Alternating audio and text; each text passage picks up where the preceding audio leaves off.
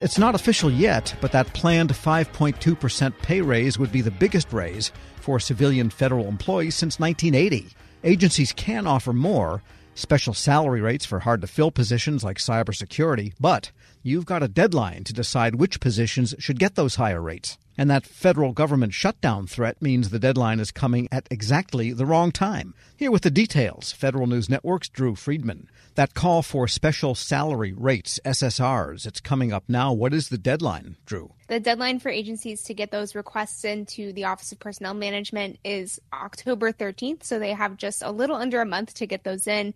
And as you mentioned, this is coming ahead of what is pending but not yet final pay raise for civilian feds in 2024. We, of course, saw President Biden issue the alternative pay plan at the end of August, which officially is planning for that 5.2% average raise for federal employees. But at the same time, you know, ahead of the pay raise every year, OPM does have a standard deadline for agencies to submit these special salary rate or SSR requests that would take effect in 2024 or the following year if agencies choose to implement them. And these fall outside of that standard pay raise. They're typically reserved for positions with significant retention or recruitment challenges. This can be in certain roles, in certain grades, or even in certain locations where agencies are finding it really difficult to hire. So what OPM does is they take a look at these requests, they decide if, you know, there really are significant issues and they can approve special salary rates based on these requests at times. Now there actually is a special salary rate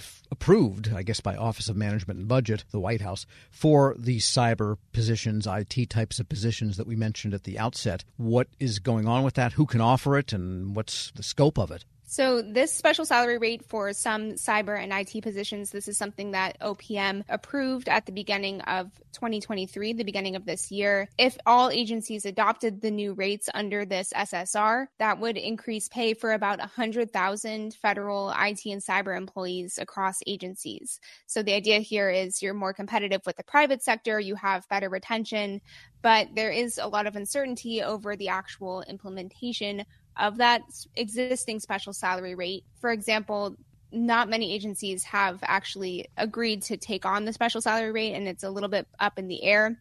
So far, only the Department of Veterans Affairs, the VA, is just the only agency that has officially agreed to implement that higher rate for them at the VA, it would affect about 7,000 employees across the country and give them those higher pay rates. But for the rest of agencies, it's largely undecided. No one else has really stepped forward yet to say, you know, yes, this is something that we're actually going to be implementing here. Is the hesitation because of money? Because if you take 7,000 people and you give them each $1,000 more, which you're going to give them more than that, but that 7,000 times 1,000, 7 million.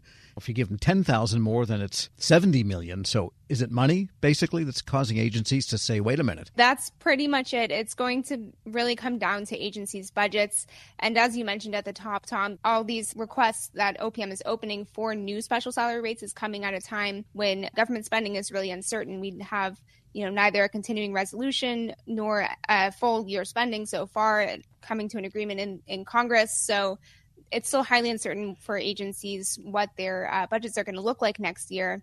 And some experts have said that this may cause agencies to hesitate to even consider requesting the special salary rates when it comes to that. You can't plan ahead under a continuing resolution, and of course, not under a government shutdown either. So, this might make some agencies less inclined to submit these requests in the first place. Yeah, no pennies from heaven for this one. If you want it, fine, go ahead, but you got to pay for it is the problem here and nobody knows what they're going to get. What are the, some of the other SSRs that are talked about? Are there any others besides cybersecurity? So that is the most recent one and the VA is the only one that said that they're going to implement that SSR, but there are a handful of other agencies that can offer similar raises for IT and cyber positions specifically. That's one area where there is a lot of challenge in recruitment and retention for the government.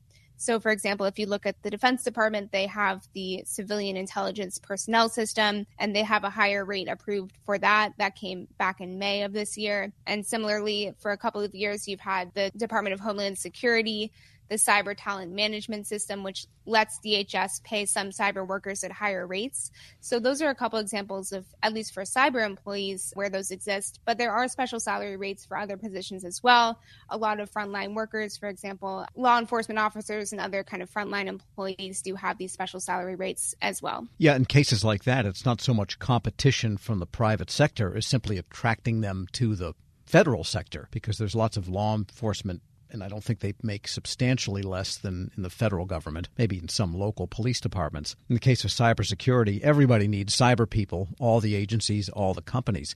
And in the case of Veterans Affairs, other jobs such as medical and getting the right doctors and nurses in, they're under a different system anyway, Title 38, and that already has greater flexibility for salaries than Title 5 employees. Right. And maybe nurses at the VA, that might be one where agencies could be looking for a special salary rate, or, or that's another area where there is kind of a retention or recruitment issue. So there are, are a couple that are at least being tossed around, and at least in discussion, but it'll depend what agencies actually actually feel that could be taken on and could be implemented.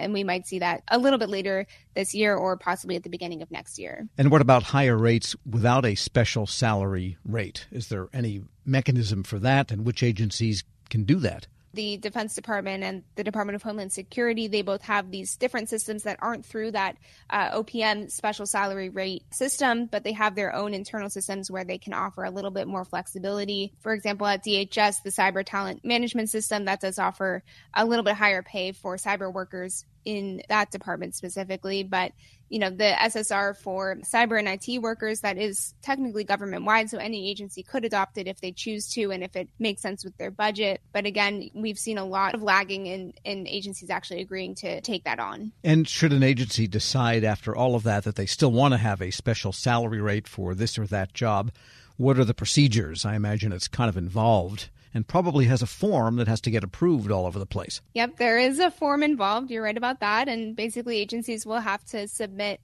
um, some data to OPM based on you know what are the pay levels that their employees are currently getting maybe where there are there gaps in staffing for certain positions that they want to get that ssr or special salary rate approved for so they'll have to get all of that data to opm by october 13th then OPM a little bit later this fall and into the winter, we'll look at where it makes sense and if they're going to actually end up approving any of these requests that might come in.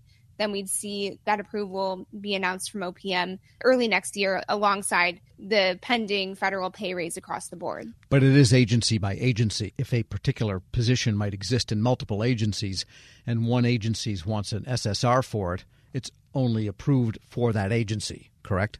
It is actually approved more broadly. Cyber and IT position special salary rate, for example, you had several agencies last fall who were requesting that higher special salary rate for those workers. So they went in on the request together. There, there were a couple different agencies involved in that. And that means that once that SSR is approved, it is government wide. So any agency that has these specific positions available within them can choose if they want to or and if they think they can afford it to implement that that salary rate and offer the higher wages to workers in those positions. All right, so maybe the agency should get together, the people that decide these things, everyone take a position, go ahead for the SSR, and next thing you know, the whole government has it. Just a suggestion. Yep, that could be the case, and uh, you know, again, it's there is a little bit of uncertainty there in terms of actual implementation, but it's something that you know OPM is asking for those requests right now until October 13th. Federal News Network's Drew Friedman. Thanks so much. Thanks, Tom. And be sure to check out her story at federalnewsnetwork.com. Leadership today, especially within the federal workforce, is being tested more than ever before. After the repeal of Don't Ask, Don't Tell, retired Army Major General Tammy Smith felt for the first time that she could lead her team authentically.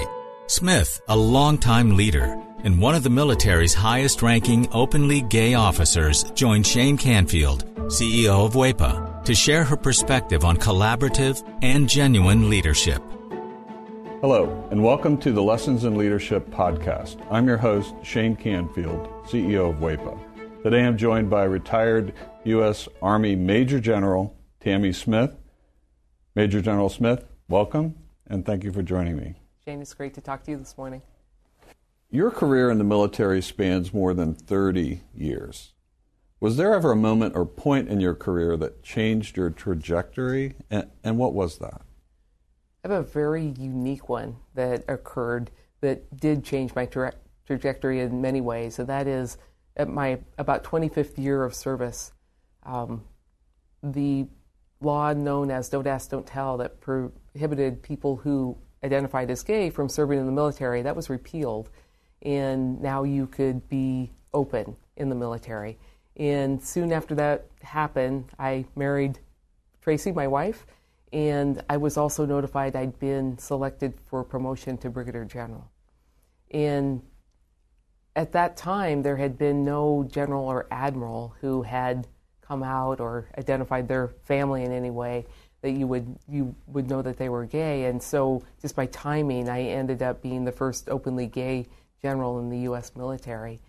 And what changed for me in that is I still had all the things that I had to do, of course, as a general, which was a lot of hard work that went into that. But for the first time in my life, I was able to lead authentically. 25 years, I had compartmentalized a part of me and I had hidden things and I had not been my full self at work and I had not been my full self with my coworkers. And the repeal of that law and the opportunity then to be the sort of LGBTQ champion in the Department of Defense as a senior leader, what that did is it got me closer to my authentic leadership style and my authentic self because I was more comfortable in my own skin and I wasn't looking over my shoulder at all times thinking that I might have said something that would reveal what my true life was and then lead to my dismissal from the military. Having that weight off of my shoulders, not having to hide who I was at work, made me such a better leader than I had been in the 25 years that I had served previously. It's fascinating to hear your story about that because I was alive during all that and followed it as well. It's a, it's a wonderful thing. Your career included a lot of firsts. You were the first female general officer, as you said, um, to serve in the 8th Army headquarters level position. Uh, you already talked about being um, the first LGBTQ general and flag officer. H- how does being first, how did that influence your leadership style? I was first in a lot of places through no fault of my own um, by virtue of having joined the military in the 80s when there weren't a lot of women who were choosing that as a career path.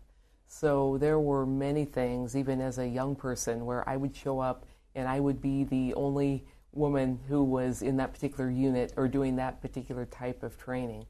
And what you get as a first is you you assume this mantle of being a role model for I don't know if it's your, your group or yourself. And in these roles of first, I would have to say that complete competence was always expected because you were elevated a bit and people noticed you more because they knew you as the first. And so you, you just gained extra attention in that. But that, that attention brought a great deal of responsibility. And you've said in the past that your interest in leadership dates all the way back to high school when you first joined Future Farmers of America. And how did that early education, that organization, change your path later in life? Future Farmers of America, well, it's certainly to teach people about agriculture, but it's also it teaches people to be leaders so that in the agricultural world, people entering into that as an industry have the skills uh, to be leaders in that world. And I loved learning about speaking. I loved learning about being on a team. There were many things that I learned about leadership early in high school through FFA that suited me well. They are skills that I used all the way up through two star general. And one of the one that jumps out the most at me is communication. I mean, we already talked about how it's important to be competent, but sometimes your competence comes from the presence that you project, and a lot of that presence comes from how you are able to communicate. So, in times when I had uncertainty, I could convey confidence through my communication skills in a way that would get me through some ambiguity and things would turn out all right. But those skills go back, those are base skills that I learned way back in high school and through my association with FFA. It, it's really great and, refreshing to hear you meld those two concepts of confidence and competence, because really both are required for um, expansion as a professional, but also into leadership roles. I think so because if you're if you're the leader in the role, people want to trust, and so your competence certainly informs a bit of that trust. But your ability to communicate that and to speak to your team in a language that your team understands and to be able to adjust for that, I think that that informs that trust a great deal, which is what produces the results, is the trust within the team. Excellent, excellent. Uh, what's one piece of advice that you would go back and tell yourself if you were starting uh, again in your career? When I started my career, of course, well, I certainly had some skills. I w- I wasn't a rounded, informed, wise leader of any sort. And I think that people have a leadership style that suits their personality uh, until they learn more skills. And for me, I was a collaborative leader. And I always have been a collaborative leader, but right from the beginning about what I would tell myself to do differently. Sometimes when you are a young leader with a team with direct responsibility and direct reports, sometimes collaborative leadership feels to the team like you can't make a decision. Sometimes at that level of leadership, what the team needs is for you to just tell them what you want done by what time. And so I'm going to say that I wasn't as effective as a younger leader in those situations where I was in these direct leadership roles because my tendency towards collaboration um, frustrated the team a bit. But when we jump ahead 25, 30 years, collaboration and the willingness to take a little bit more time with decisions that impact things on a longer timeline, those are exactly the skills that you need. So I would tell my younger self be a little bit more direct, have a bit more awareness of where you are in the structure of the organization and the timelines that you're working in, and don't be afraid to be a little bit more direct um, as a young leader, even if your natural style is a bit more collaborative. That is excellent. And as somebody who's looked at and studied leadership over the years, there are many different leadership styles, everything, uh, many different formally studied leadership styles and collaboration, situational. I, I, I, I love how you put it in context. It's not that one is good or bad, but depending upon your role and where you are in your career and those who uh, work for and with you, yeah. you can change to you, meet the needs. You definitely can. And the whole timeline is important when you are choosing your leadership style to get the results that you want, because it's all, of course, results driven. And in some cases, and this was true in military leadership and true in, in many places, is sometimes the urgency of the decision doesn't allow for the collaboration because a missile is coming in, or you know something something is timed in in a financial type of way, and you have to hit a particular timing point, and so you, you've got to make these decisions quickly. But sometimes making quick decisions. I, I talk often that it's easy to make a decision, it's harder to make a good decision. And you have to take into consideration the timeline that your decision is going to impact, and that will influence the style of leadership that you choose to come to that decision point. If you can kind of follow my logic there.